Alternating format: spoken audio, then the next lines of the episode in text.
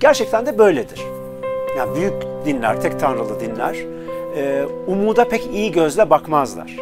Orijinaline Almancasına baktığınız zaman e, bu soruların e, soruluşunda önemli bir fark var, bir ayrım var. Şimdi Kant ne bilebilirim diye sorar sor, sormasının orijinali was kann ich wissen? Yani neyi bilmeye muktedirim, neyi bilmeye kabilim diye soruyor. Ama ummakla ilgili sorusu e, was darf ich hoffen? Yani neyi bilmeye, neyi ummaya müsaadeliyim? Dar, dürfen e, izinli olmakla ilgili bir fiil. Yani bir fark var orada. Tarihten kaybolmamamız için e, bütün işte geçmişimizi, adetlerimizi, e, önemli olaylarımızı, içimizde cereyan etmiş önemli tartışmaları kaydetmemiz lazım. Dahası bizzat bu gettodaki bu zulümü bizim belgelememiz lazım. Ee, nasıl bir iş, nasıl bir işkence tertibatı vardı burada? Nasıl bir zulüm makinasıydı? Nasıl bir baskı ve zulüm aygıtı e, üzerimizde çalıştı ve bizi yok etti? E, biz burada nasıl hay- hayatta kaldık? E, kendi aramızda bu korkunç koşullarda nasıl küçük dayanışma yolları bulduk ya da insanlar nasıl etkilendiler? Nasıl mahvoldular? İntihar edenler, e, işte ya da kaçış yolları arayanlar, bütün bunlar ne yaptık ne ettik yani zulmün e, tarihçesi.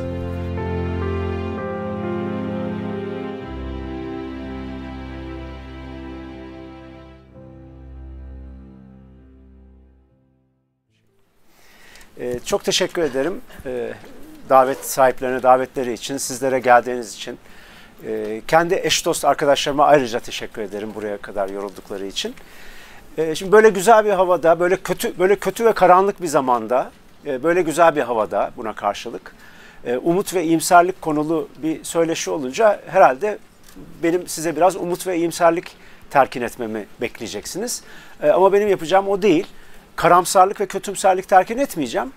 Ama yapmaya çalışacağım şey daha çok umut ve biraz da ona bağlı olarak iyimserlik fikrinin düşünce tarihindeki seyri üzerine bir gezinti yapmak olacak. Ee, siz oradan kendinize göre umut veya ümitsizlik, iyimserlik veya karamsarlık devşirirsiniz. Onu soru cevap kısmında karşılıklı e, paylaşırız. Şimdi Robert Stratton, e, Robert Scruton e, adlı muhafazakar düşünürün bir tespitiyle başlayacağım. E, bu adam Türkçe'de hayvan hakları ile ilgili e, kitabıyla biliniyor daha çok Robert Scruton. E, bir hayvan hakları aktivisti. E, ama aslında bir e, bayağı muhafazakar bir siyaset bilimci, siyaset siyaset bilimi düşünürü. E, ve umut onun için çok e, olumsuz bir şeydir.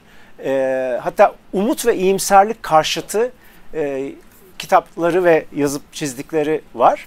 E, ve o özellikle dinleri, büyük İbrahimi dinleri e, umuda karşı gereksiz bir duygu, gereksiz bir fikir olarak düşündüğü, e, insanı boş yere e, olumlu beklentilere, temelsiz olumlu beklentilere sürüklediği için manasız bir şey olarak düşündüğü umuda karşı e, büyük dinlerin e, iyi önlemler aldığını düşünüyor. Yani iyi fikri önlemler aldığını düşünüyor ve dinlerin e, insanları e, gerçekçi bir karamsarlığa sevk ettiğini ve onların iyimserlik duygularını başarılı bir şekilde nötralize ettiğini düşünüyor. Yani yatıştırdığını, kontrol ettiğini düşünüyor.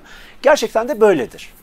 Yani büyük dinler, tek tanrılı dinler e, umuda pek iyi gözle bakmazlar. E, bu öncelikle dini görüşte geçmiş, bugün ve gelecekin e, hemzemin olmasından kaynaklanır. Bunlar arasında e, çok bir fark yoktur. Yani bir, bir gelecekle ilgili bir şey kurma ümidi çok yoktur e, dinsel dünya görüşünde. E, ve biraz insanın ümitlenmesi kibir gibi de görülür. Ama tabii şöyle, imanla kayıtlanmış bir ümide yer vardır. Bunun da sanırım en coşkulu temsilcisi e, protestan e, ahlakı e, ve özellikle Martin Luther. Yani protestan e, ilahiyatın büyük kurucularından Martin Luther. Zaten Amerikan filmlerinde falan görürsünüz. Özel, yani pro, protestan, Luteryen kiliselerde umut şarkıları, özellikle siyah Luteryen kiliselerde e, umut şarkıları çoktur. Umut teması çok canlıdır. Büyük bir umut coşumculuğu vardır. Oradan da bunu bilebiliriz. Ve Martin Luther'in umutla ilgili bayağı güçlü bir e, teolojisi, ilahiyatı vardır. Ama onun da umutla kastettiği e, ima, inanmak, itimat etmek ve e, pardon iman etmek ve imanına itimat etmektir. İmanın e, imanın sonuçlarına ilişkin ümitli olmaktır. E, ona göre yani umutsuzluğumuzu bilebiliriz. Bu bizim insan olarak kısıtlılığımızdan kaynaklanır. Umutsuzluğumuzu biliriz ama umudu bilemeyiz. Yani umut ilahi bir şeydir. O bize bahşedilecek olandır. İnanırsak ona kavuşuruz. E, hatta e, Martin Luther'in böyle paradoksal gibi gelen tabiriyle umut umuttadır. E, yani umuda bir iman deneyimi, bir iman deneyimi olarak umuda bağlanarak bir şey umabiliriz. Yoksa kendimiz o umudun içeriğini dolduramayız. Umut ederek bir şey olmasını, iyi bir şeyler olmasını bekleyebiliriz. Ee, çok basitte indirgeyerek özetledim ama bayağı güçlü ve heyecanlı bir anlatıdır bu. Ee, İslam'da umutla ilgili e, şöyle bir güçlü ikilik var. E, bir kavramsal ikilik var. Haffü reca. E, yani insanın haffü reca arasında olduğu söylenir. Yani ümit ile korku arasında. E, bu arada reca bildiğimiz rica ile aynı kök. Yani rica etmek, e, dilemek, hatta yakarmak anlamına geliyor.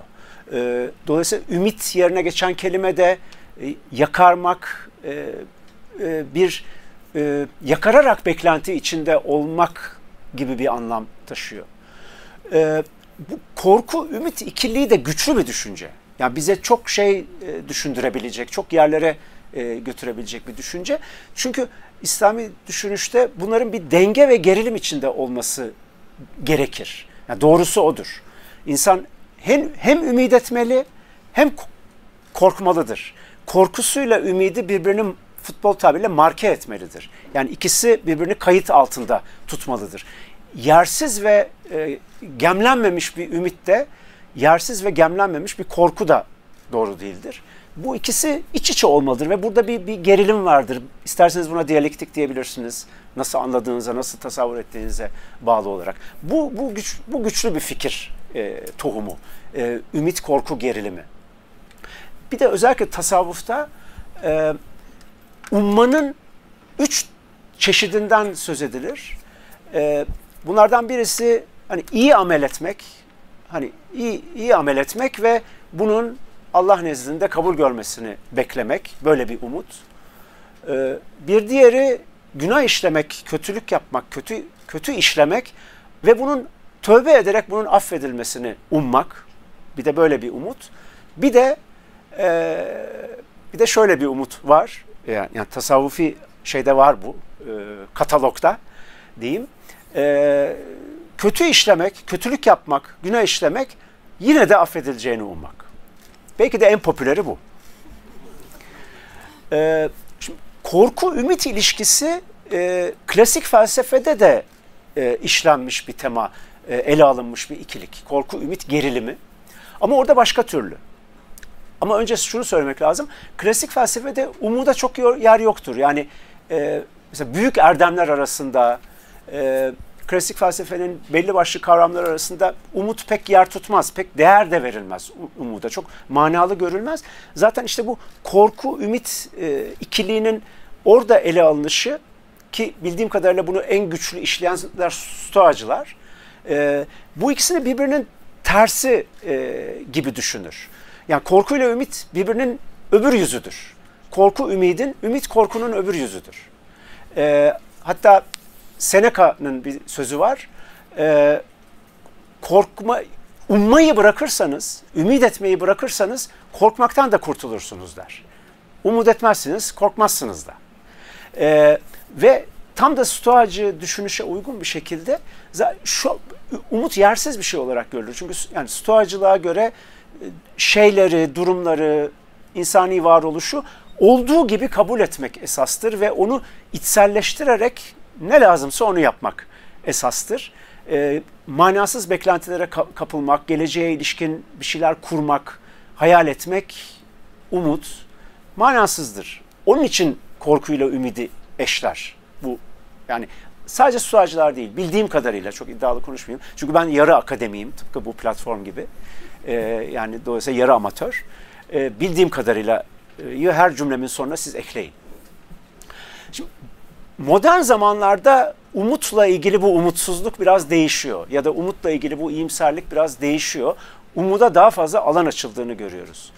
Ee, işte aydınlanmanın şafağının şafağındaki büyük düşünür Kant'ın meşhur sorusu yani aydınlanmanın temel e, meselelerini ortaya koyduğu söylenen o ard arda gelen dört sorusunda bu vardır. Ee, bilenleriniz muhakkak var. Ne ne hangi soruları sorar Kant? Ee, ne e, ne bilebilirim? Ne yapmalıyım? Ne umabilirim? Ve insan nedir? Birbirine bağlı dört büyük soru. Ee, orijinaline Almancasına baktığınız zaman e, bu soruların e, soruluşunda önemli bir fark var, bir ayrım var.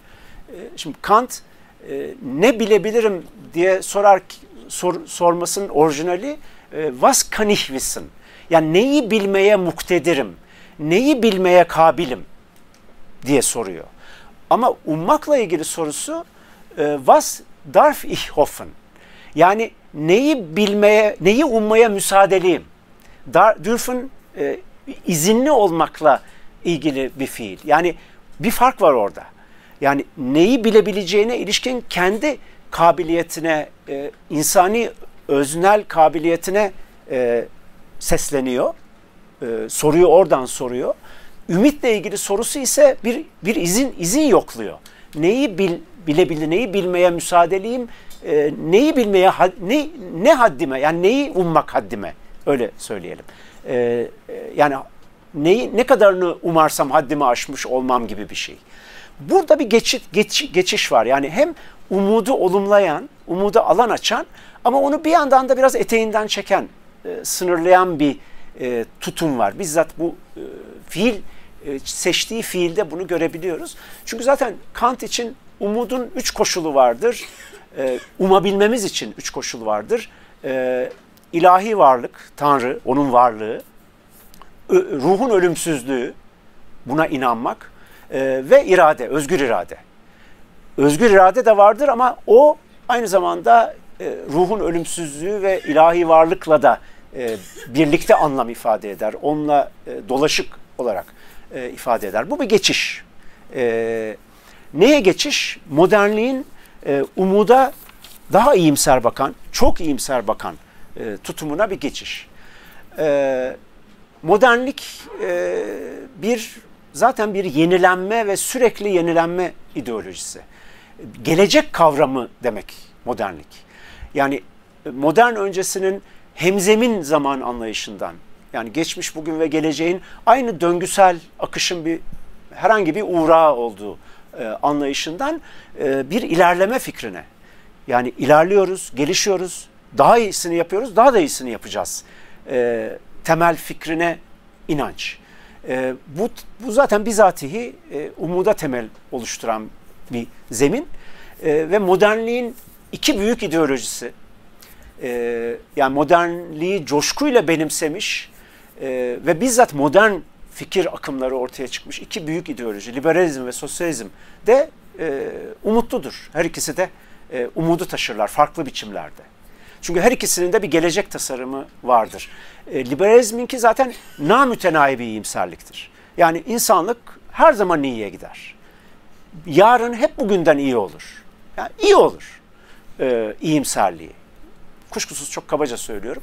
Sosyalizminki de geleceğe dair bir toplum tasarımından, işte sosyalist ya da komünist bir toplum tasarımından, onun e, insanlık için iyi, güzel, doğru, harika olduğuna ilişkin bir tasavvurdan kaynaklanır. Gelece gelecekte kurulmuş bir şato vardır. Yani konuşmanın sonunda geleceğim. E, Ernst Bloch'un diline hafif meylederek e, konuştum şimdi. Her ikisi de yani modernliğin iki büyük ideolojisi de dolayısıyla iyimser ve umutludurlar. Ee, şimdi, liberalizmin e, burada bir de e, pragmatizme özel olarak değinmek, pragmatist felsefeye değinmenin önemli olduğunu düşünüyorum.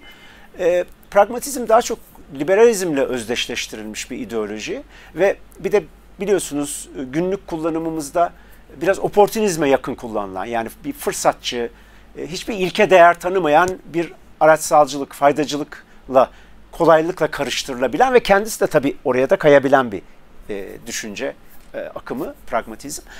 Bence pragmatizm sosyalizmle liberalizmin kesişim noktasında durur. İki tarafı da, da açılabilen bir yanı vardır. Nitekim sosyalist pragmatist düşünürler de var. E, oldu ve var. E, onun için özellikle pragmatizmin yaklaşımı, düşüncesi bana önemli geliyor umut açısından.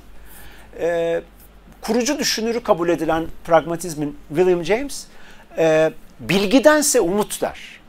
Yine tabii sloganlaştırarak söylüyorum ben. Bilgiyi reddetmek değil tabii bu. Yani bilgiye itibar etmemek değil. Şu, yani bilelim ama e, davranışımızı, eylemimizi sadece bildiğimizin otomatik sonucu olarak düşünmeyelim. Bizim umudumuz da olsun. Çünkü eylemin sayıki umut olabilir. Yani bilgi bizi kısıtlayabilir. Bildiğimiz bizi bir şey yapmaktan alıkoyabilir. E, bilgimizin hudutları, bildiğim bilginin e, bizzat kısıtlayıcı, e, bildiğimiz şeyin içeriğinden dolayı da olabilir. Biz bununla kısıtlanmayalım. Umut bizi ileriye doğru taşıyacak olandır diye özetlenebilecek bir akıl yürütmesi vardır. Onun için bilgidense umut. Bilgiyi reddetmek anlamında değil. Belki bilgi ve umut diyelim biz buna. E, ve pragmatizmin e, pragma yani den anladığı şudur ve e, umuda yaptığı yatırım şudur. E, yani Rorty'nin daha günümüzün bilinen meşhur e, pragmatist düşünürü Rorty'nin e, ifadesiyle yani bugünden nasıl daha iyi bir yarın çıkarabilirim? E, bu bir anlamda kendini bugünle de kısıtlar. Yani elimizde neler var? Ne durumdayız? Ne kısıtlarımız var, ne imkanlarımız var, neye muktediriz ve biz ne yapabiliriz? Ee, azam, yapabileceklerimizin azami imkanları o kadar önemli değil. Olabilecek en iyi şey, o da o kadar önemli değil. Şu durumda, şu somut durumda, şu imkanlarımızla biz ne yapabiliriz? Buna odaklanmak ve umudu orada aramak. Umuda duygusal yatırımı e, orada yapmak ve buradan bir iyimserlik türetmek. Tabii bunun çok ucuz, çok işletmeci e, sonuçları da olabilir. Yani bu Anglo-Sakson e, pragmatizminin e, böyle okumaları da vardır. Yani hedef küçült, bu e, hani günümüzün siyasi ve işletmesel e, söyleminde de, real politik söyleminde de kendini gösterebiliyor. Hedef küçült, küçük başarılar tanımla, e, küçük hedefler tanımla ki başarısızlığında da hezimetin e, altından kalkılabilir olsun, tamamen çökme. E, başarırsan da hani bir adım atmış ol, moral kazanarak devam et. E, bu dediğim gibi yani bayağı işletmesel taktikler çerçevesinde falan da işlenebilen, böyle biraz ucuzlatılabilen bir şey. Ama arkasında çok küçümsenmeyecek bir bir birikim var, bir düşünsel, duygusal ve ahlaki birikim var. E, pragmatizm bu bakımdan önemli olduğunu düşünüyorum. Şimdi modernliğin e, umuda yatırım yaptığından, e, doğal olarak ümit var olduğundan ve modernliğin iki büyük ideolojisinin, sosyalizm ve liberalizmin öyle olduğundan söz ettik. E, ama bu da e, bu 19. 20. yüzyıl dönümünde 19. yüzyılda belki böyleydi. 20. yüzyılın başlangıcında belki böyleydi. Ama özellikle büyük dünya savaşları, birinci ve ikinci dünya savaşları aslına bakarsanız burada büyük bir kırılma yarattı ve e, umutsuzluk e, çok güçlü bir geri dönüş yaptı. E, bizzat özellikle sosyalizm açısından, liberalizm açısından da ama genel olarak modernliği olumlayan diyelim, e, ideolojik gelenek açısından çok büyük bir hayal kırıklığına yol açtı. O büyük dünya savaşları.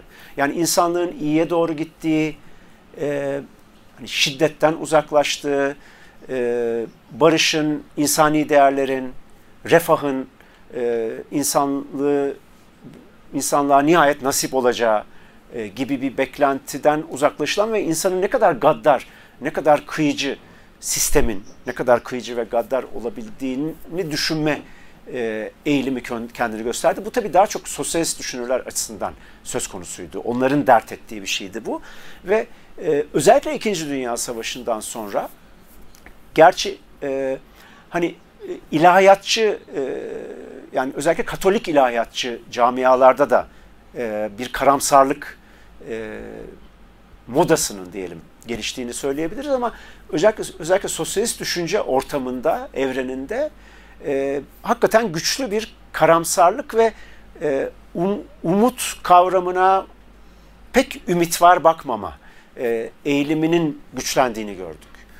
E, yine eminim şurasından burasından, şu veya bu düşünüründen, kitabından aşina olduğunuzu tahmin ettiğim e, eleştirel teori, Frankfurt Okulu'nun babaları mesela bunun tipik örneğidir. İşte çok meşhur sözü Adorno'nun Auschwitz'ten sonra şiir yazılmaz. Kesif bir ümitsizlik sözüdür.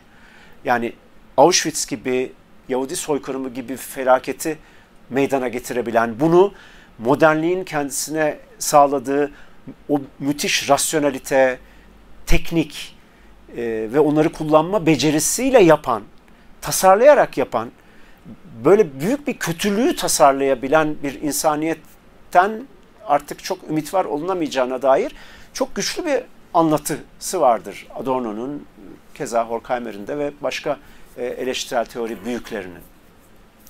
E, daha az bilinen ama bir iki yıl önce Türkçe'ye çevrildiği için belki şimdi biraz daha bilinir. E, Günter Andersen,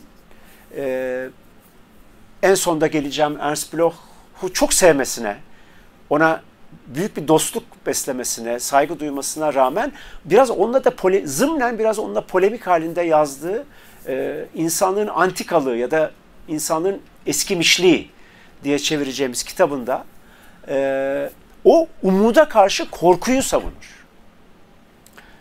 E, çünkü umuda yer yoktur.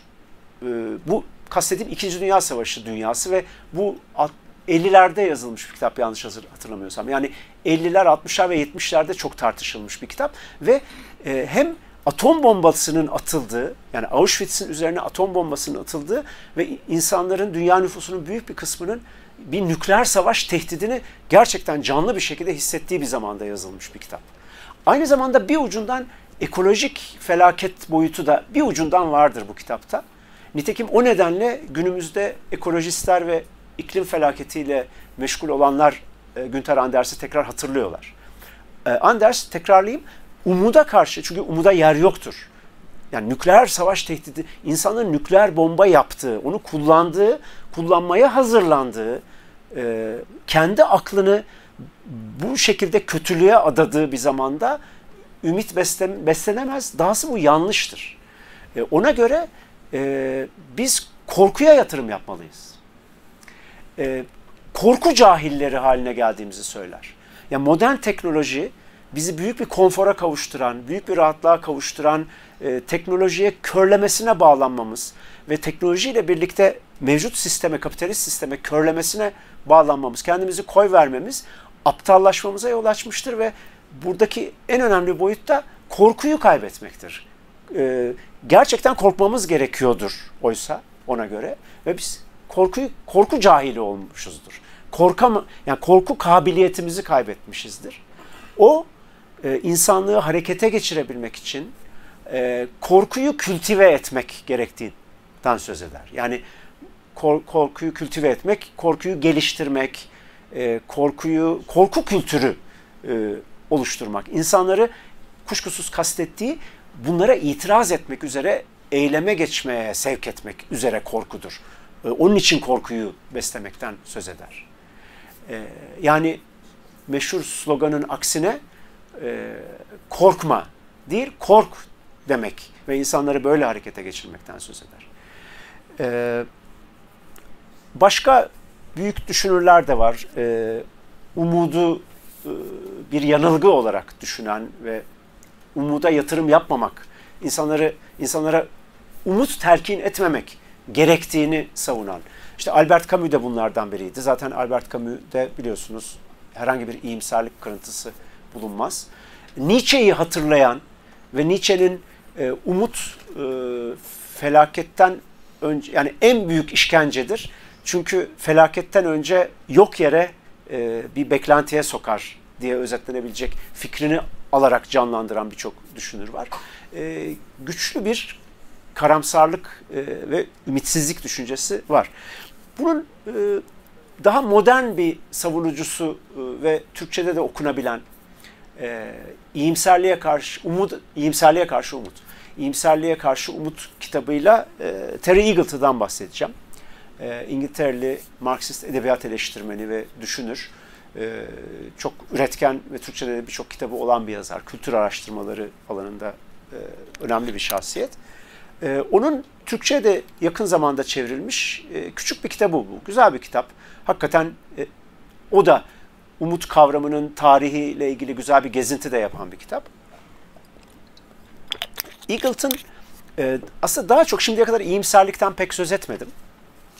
E, Eagleton esas olarak iyimserlikle kavga eder. E, iyimserliği e, çok gerici e, ve zararlı bir e, duygusal tutum olarak tanımlar. E, çünkü iyimserlik e, bir kere insanı biraz da böyle narsistik bir şekilde kendi emellerine, kendi arzularına ve kendi dileklerine kilitler.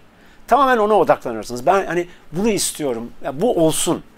E, buna bağlı olarak dışarıdan e, hacet beklersiniz.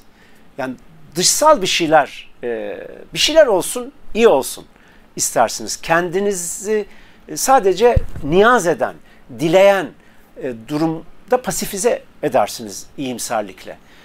Dahası gerçeklikle ilişkiniz bozulur. E, yani iyi yanından görmek istersiniz. Hani iyi olsun istediğiniz için e, hiç de iyiye gitmeyen, hiç de iyilik vaat etmeyen şeyleri gözlerinizi kaparsınız. İyimserliğin eski dildeki e, karşılığını bilenleriniz vardır.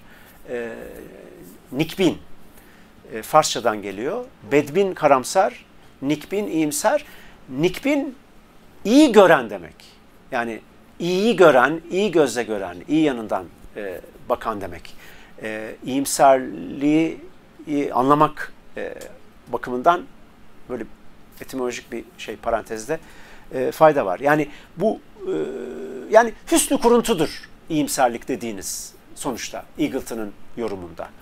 E, ki doğru öyledir. Yani iyimserlik e, gerçekten e, insanı kendi iradesindense dışsal faktörlere bel bağlamaya sevk eden, kolaylıkla buna sevk edebilecek olan e, bir duygusal tutumdur. E, çok kolaylıkla hüsnü kuruntuya dönüşebilir. Çok kolaylıkla e, gerçeklikle bağı yitirmeye yol açabilir. Umut bundan farklı bir şey. Eagleton da bunu bize hatırlatıyor.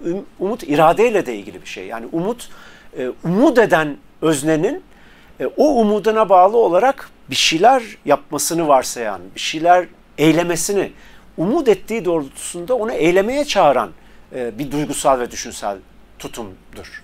E, o bakımdan çok farklı ve Eagleton'a göre bu ikisi asla bağdaşamaz. Yani iyimserlikle umut neredeyse zıttır.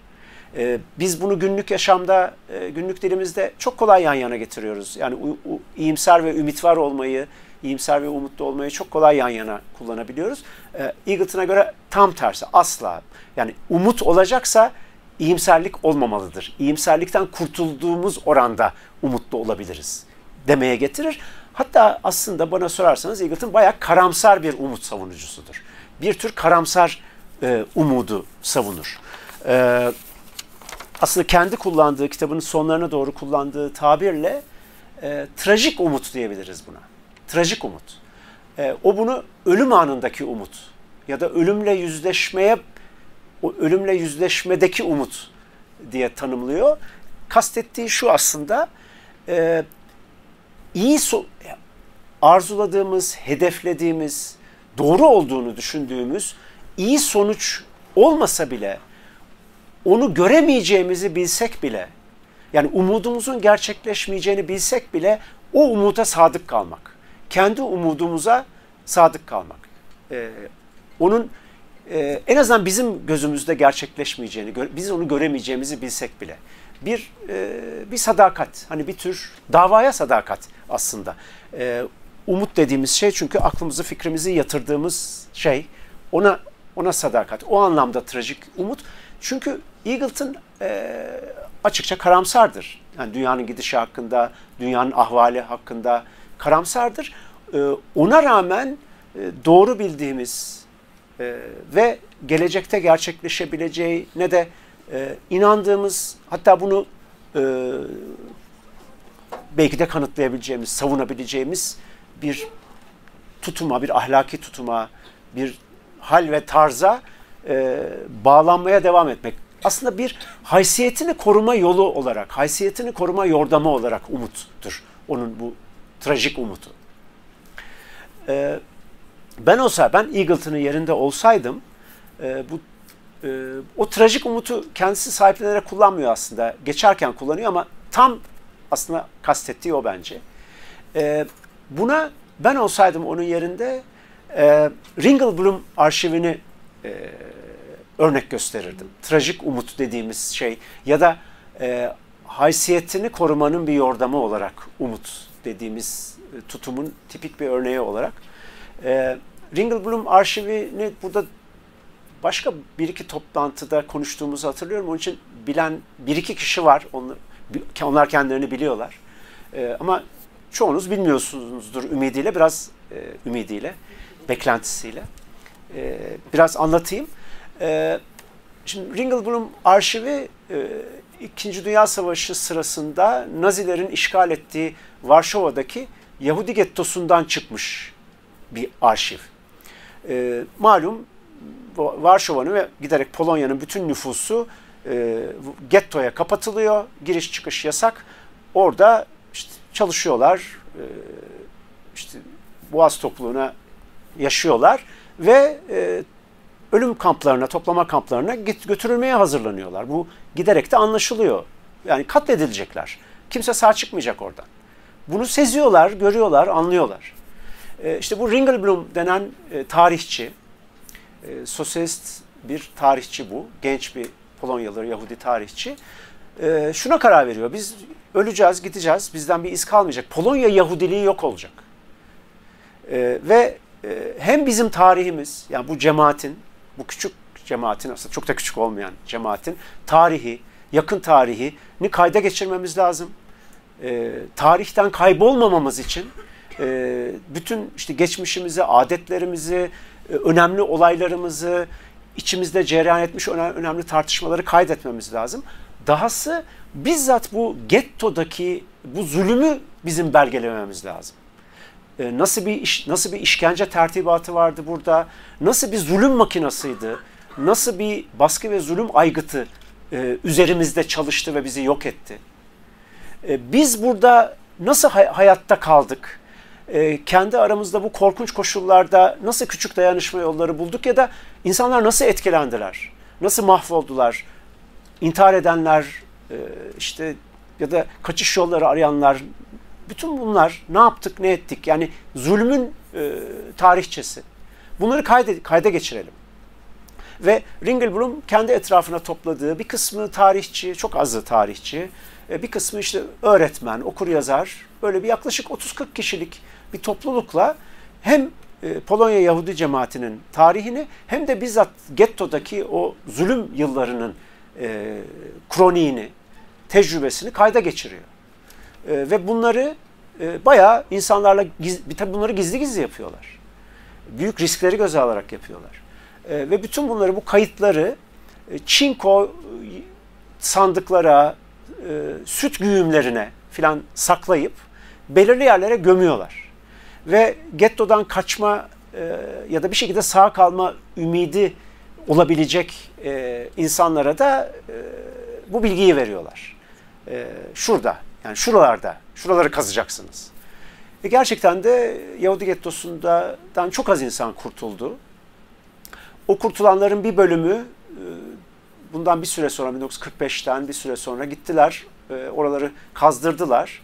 Bir hariç çok yıpranmıştı. Üç parça halinde bu Ringelblum arşivinin hazinesi, definesi, definesi, hazine demeyelim.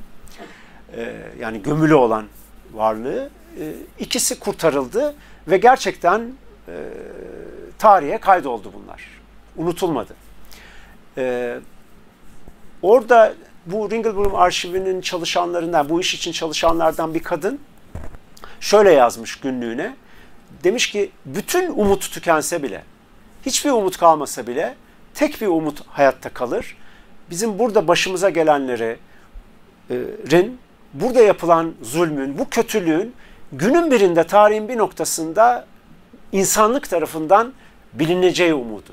İnsanların gün gelip bunun olduğunu bileceği ve bunun muhasebesini yapacağı, bunun hakkında hüküm vereceği bir günün geleceği umudu ve o tarihe, o zamana e, bu bilgiyi, bu bunu bırakma umudu.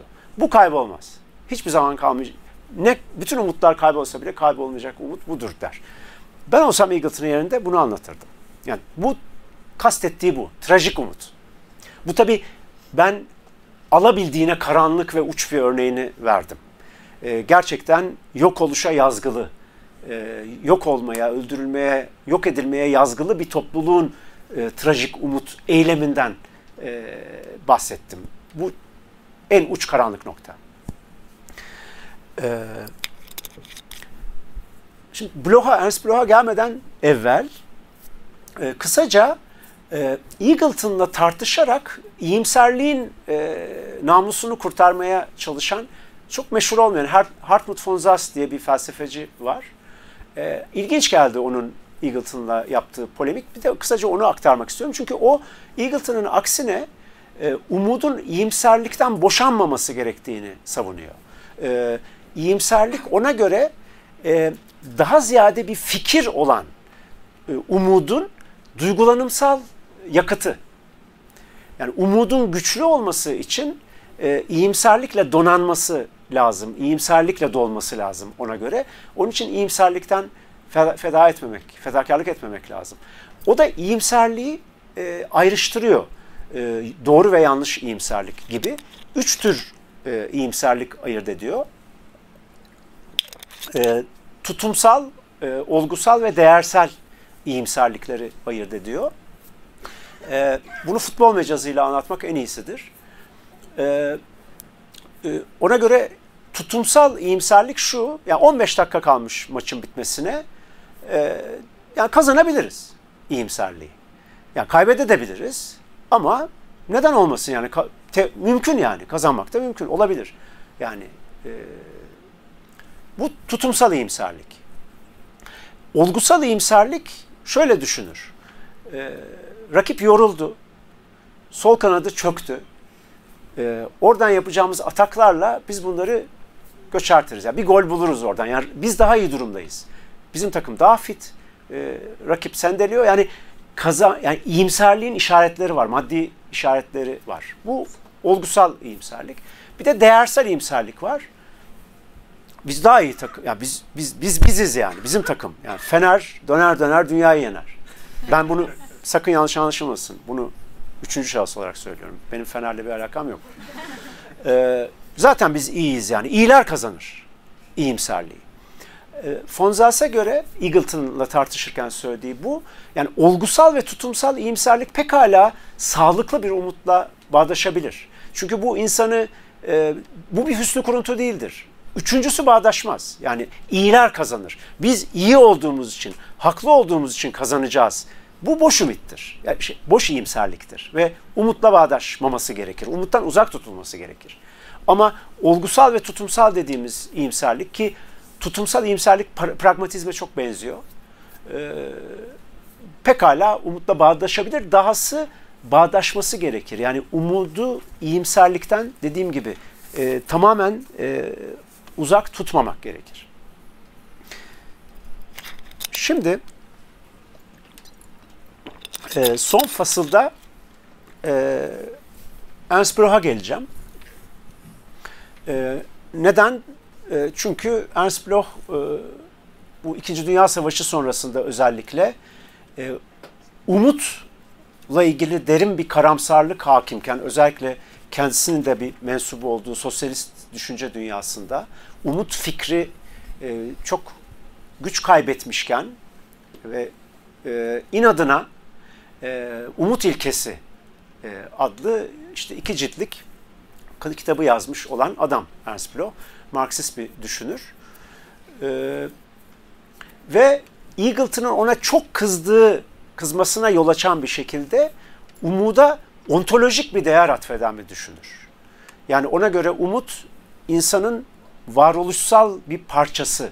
İnsan olmanın olmazsa olmaz bir unsuru. İnsanı tanımlayan şeylerden biri. Eagleton'un illet olduğu şey bu. Yani e, iyimser olmayan umutta e, çok uzun onlarca sayfa blokla alay ediyor ve e, onu e, silkeliyor. E, ve özellikle de tam buna karşı çıkıyor.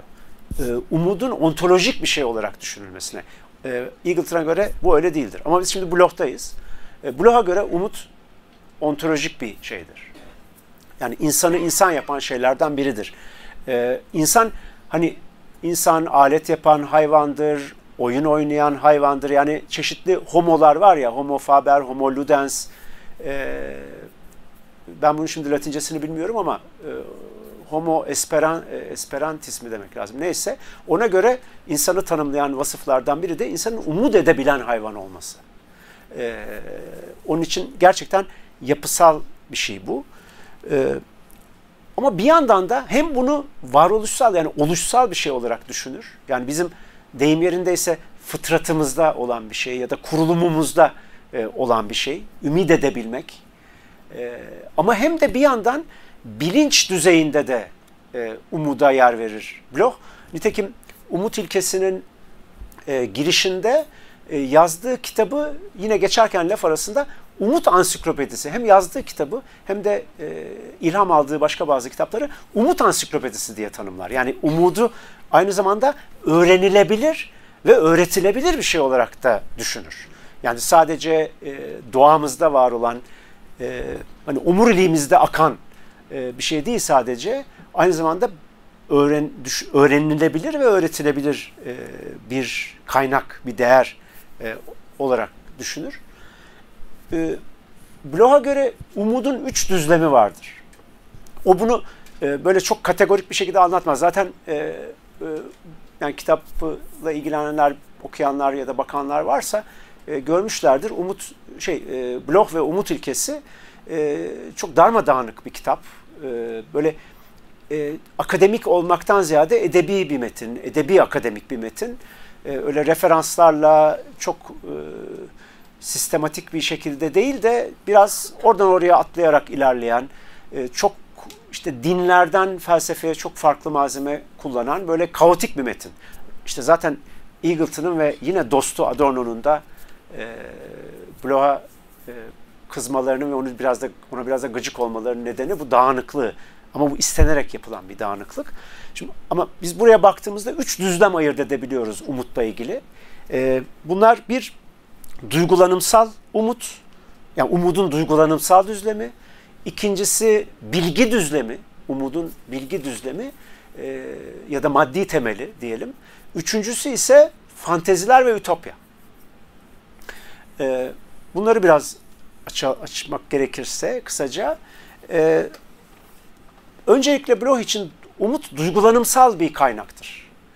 E, yani onu ya, nedir bu aslında insanın tatminsizliği, yetinmemesi, e, bir şeye eriştiğinde dahasını istemesi, arzulaması, onu onu bir şeyler aramaya, yetinmemeye, daha iyisine erişmeye e, yönelten tepi, tepiler. Bayağı güdüsel diyebileceğimiz şey bir şeyden bahseder e, burada e, Bloch. E, hatta e, faal beklenti der bir de buna. Yani bu sadece pasif bir şey değildir. Beklenti. Ama faal beklenti.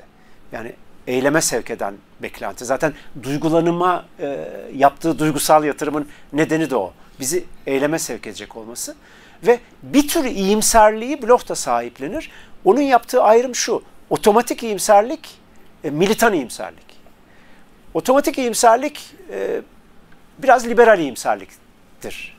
Yani ya iyi olur e, zaten iyiye gidiyor. Yani toplamda son kertede insanlık iyiye gidiyor. Ama bu aynı zamanda zımnen e, Bloch'un da aslında bayağı ortodoks bir unsuru olduğu Marksist düşünce içinde de bir zımni eleştiri ya da öz eleştiri. Yani bir e, mesela ne bileyim e, Kautsky'lerin, Bernstein'ların e, Birinci Dünya Savaşı öncesindeki tutumuna bir eleştiri. Yani zaten e, insanlık doğal e, seyri içerisinde sosyalizme varacak. Öyle veya böyle. Tarihsel e, yazgı. Buna bu anlamda da otomatik iyimserliği benimsemez Bloch. E, onun savunduğu militan iyimserliktir. Yani e, insanı iyimser kılan, onun iyimserliğinin içini dolduran şey için faal olmak, eylemek, bir şey yapmak. O iyimserliğin bir eylem yakıtına dönüşmesi. O anlamda bir iyimserlik. Ama duygulanımsal düzlem onun için olmazsa olmaz. Ee, bilgi düzlemi dediğimiz yani umudun bil, e, bilgi bilgisel, bilişsel diyebileceğimiz düzlemi ya da maddi temeli e, ki Bloch'un kullandığı terim umudun maddesidir. E, yani bize umut etmenin dayanaklarını veren ve umudun içini dolduran tasarım ve sadece tasarım değil, o tasarımı gelecekte mümkün kıl, e, kılan, mümkün kılacağını bize gösteren koşullar, maddi temeller. E, Bloch zaten sonuçta sosyalist, komünist bir düşünür e, ve canı gönülden e, sosyalizmin gerçekleşeceğine inanmış e, bir düşünür. E, hayatının bir döneminde bayağı Stalinist dahi olmuş bir düşünür. Bu umut doğrultusunda. Daha sonra oraya mesafe almış. E, onun zaten e, maddi temelden anladığı esas olarak sosyalizmdir. Sosyalist toplum tasarımı. Ama sadece bir tasarım değil, e, sosyalizmin e, mümkün olacağını ona gösteren koşullar. İnsanlığın e, üretim güçlerini geliştirmede kazandığı muazzam kabiliyet, e, kendi kaderine hakim olma yönünde aldığı müthiş mesafe, e, eşitlikçi ve doğrudan katılımcı demokratik bir toplumun maddi koşullarının oluştuğunu görmek, bunlardır onu bunu ona düşündüren. E, umudun maddesi dediği şey budur. Ama şunu da eklemek gerekir. E, Bloch bu maddeyi sadece Ortodoks Marksist anlamda maddi altyapı gibi düşünmez. Yani ekonomi, e, maddi koşullar değil. E, ona göre e, insanın eyleyici gücü, kolektif eylem gücü de maddi bir güçtür. O da o da bir maddedir. Dolayısıyla umudun maddi temelini oluşturan unsurlar sadece teknolojik gelişme, endüstriyel ilerleme, e, bilişsel teknolojik devrimler falan değil. Aynı zamanda o umuda doğru yürüyen, o umudu besleyen e, kolektif, iradi e, güç ve eyleme kudretidir. E, işçi sınıfının tabii onun açısından. E, o da maddi bir güçtür. E, zaten Bloch e, e, madde yerine çoğu kez substrat kavramını kullanıyor. Bu düz ve dar anlamda bir maddeden öte hani e, reaksiyona girerek maddi sonuç e, doğurmaya e, kabiliyetli bir bir ham madde aslında kastettiği. Ve onun içerisinde dediğim gibi e, insanın örgütlü gücü, e, insan eylemi de var. Maddi bir unsur olarak var. Ben bu bahis açıldığında hep şunu da eklemeden geçemiyorum. Bu e, Türkiye'de sosyalist düşüncede e, Hikmet Kıvılcımlı da e, mütekabilini bulabileceğimiz bir fikir. O da insanın kolektif eylem gücünü bir e, maddi unsurlar arasında, üretici güçler, tarihi üretici güçler arasında sayar. Bunlar tabii birbirlerini tanımıyorlar. Ne yani Kıvılcımlı Bloch'u ne Bloch Kıvılcımlı'yı biliyor.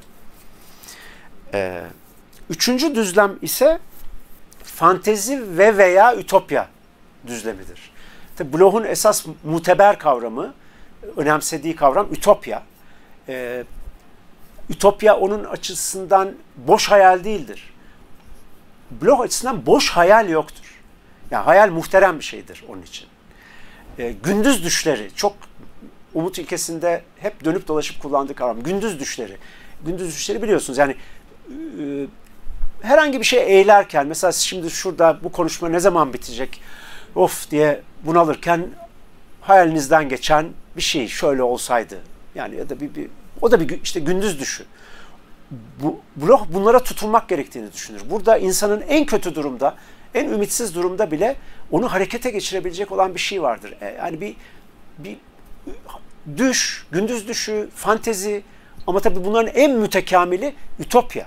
Çünkü ütopya tasarlanmış, içi doldurulmuş, e, maddi e, koşullarla da temellendirilmiş e, bir e, fantezidir. Fantezi ise eğer. E, ütopya boş bir şey değildir. E, yine onun çok kilit bir kavramı öngörücü tasavvur. Tasavvur etmek, yani tasarlamak ama bunu öngörerek yapmak. Yani neler olabilire dair bilgileri de değerlendirerek ve geleceğe dönük maddi temelleri olan bir kestirimde bulunarak tasavvur etmek. Öngörücü tasavvur. Onun çok, çok temel bir kavramı. Ve bütün ütopyalara, e, bütün gündüz düşlerine çok önemli bir değer verir.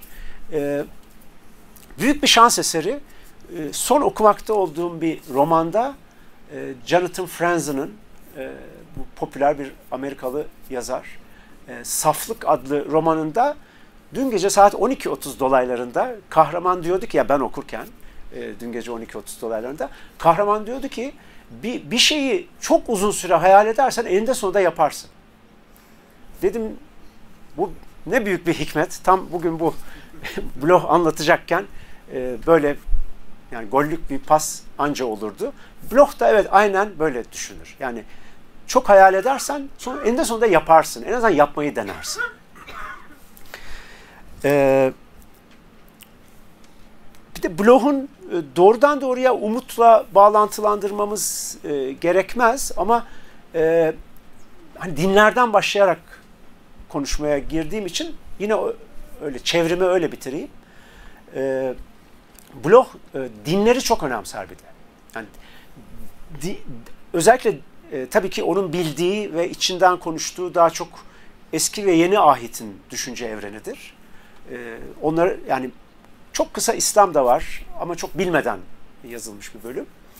Ee, ona göre e, özellikle tabii heterodoks düşünce, yani dini heterodoksu, yani zındık, zındık, yani din içindeki zındıklıkla, sapkınlıkla suçlanmış olan akımlarda müthiş bir ütopya potansiyeli vardır. Özellikle de mesyanik, mesihçi ya da işte biz kendi e, coğra kültürel coğrafyamıza uyarlarsak mehdici e, diyebileceğimiz düşünsel mirasta e, muhakkak irtibat kurulması gereken e, bir güç vardır. Çünkü e, bugünün kötü baskıyla sömürüyle dolu dünyasına karşı e, bir gelecek ümidi, başka türlü bir şey ümidi e, bu efsaneler, destanlar, dini anlatılar içinde çok canlı bir şekilde e, atan bir yürektir ona göre. Muhakkak bunda temas kurmak gerekir. Her zaman bunu savunmuştur.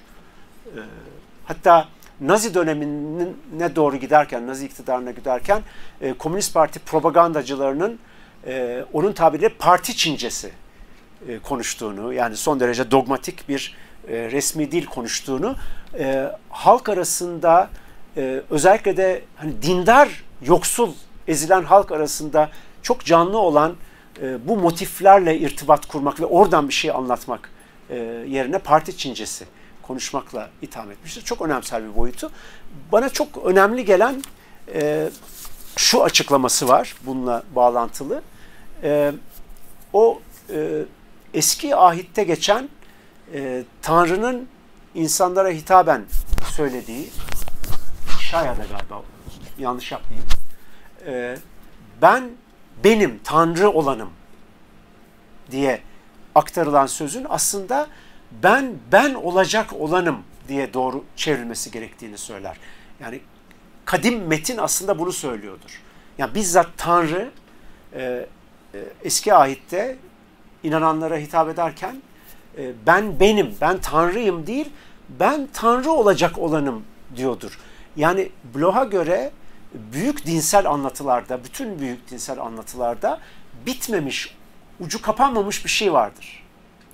Ee, yani ucu açık bir şey. Yani ilahi varlık dahi e, kendi ucunu açık bırakmıştır. Kendisine kavuşmasını, kendisiyle bir olmasını e, vaz ettiği e, insana sen kendi yapıp edeceklerinle o ilahi olanı gerçekleştireceksin demeye getiriyordur bloğa göre. Onun için bu bu mirası çok önemser. Ee, aslında düşündüğümden çok daha uzun konuştum. Onun için toparlayacağım. Ama esas kendi iştigal saham olan e, Türkiye siyasi düşünce tarihiyle ilgili rastladığım bir anekdotu da bir tür düşünce magazini olarak e, zikredip öyle bitireceğim. Hiç umma, hiç beklemediğim bir şekilde ummayı ulu orta kullanmayalım.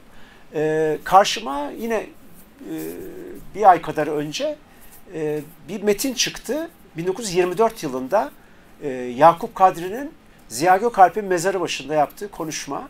E, Ziya Gökalp'i anlatıyor Yakup Kadri ve diyor ki e, merhum Ziya'nın e, düşüncesini e, bence ümit felsefesi e, olarak tanımlayabiliriz diyor. Yani Bloch'tan birkaç on yıl önce e, umut, Bloch'a umut filozofu denir. Umudun filozofu denir. E, ümit felsefecisi olma onurunu Ziya Gökalp'e bahşediyor. Neden? Şunun için e, Yakup Kadri'ye göre onda inanç yani hayal ettiği, umut ettiği davaya olan inançla e, onu bilimsel olarak temellendirme çabası birleşmiştir. Yani hem bir sosyolog, sosyolog olarak e, inandığı, hedeflediği, umut ettiği şeyi temellendirmeye çalışır. Hem de büyük bir e, böyle naif diyebileceğimiz bir şekilde o umuda bağlanır. O bakımdan e, Ziya Gökalp'i e, düşüncesini ümit felsefesi e, olarak tanımlar. Ben yakıştıramadım. Onun için onun için magazin yani blogla onu eş koşmam. Onun için e, bunu sadece bir magazin bilgisi olarak e, şey yapıyorum. E, tam bir saatte yaklaşmış. Gerçekten düşündüğümden daha uzun oldu. Sabrınıza çok teşekkür ederim. E,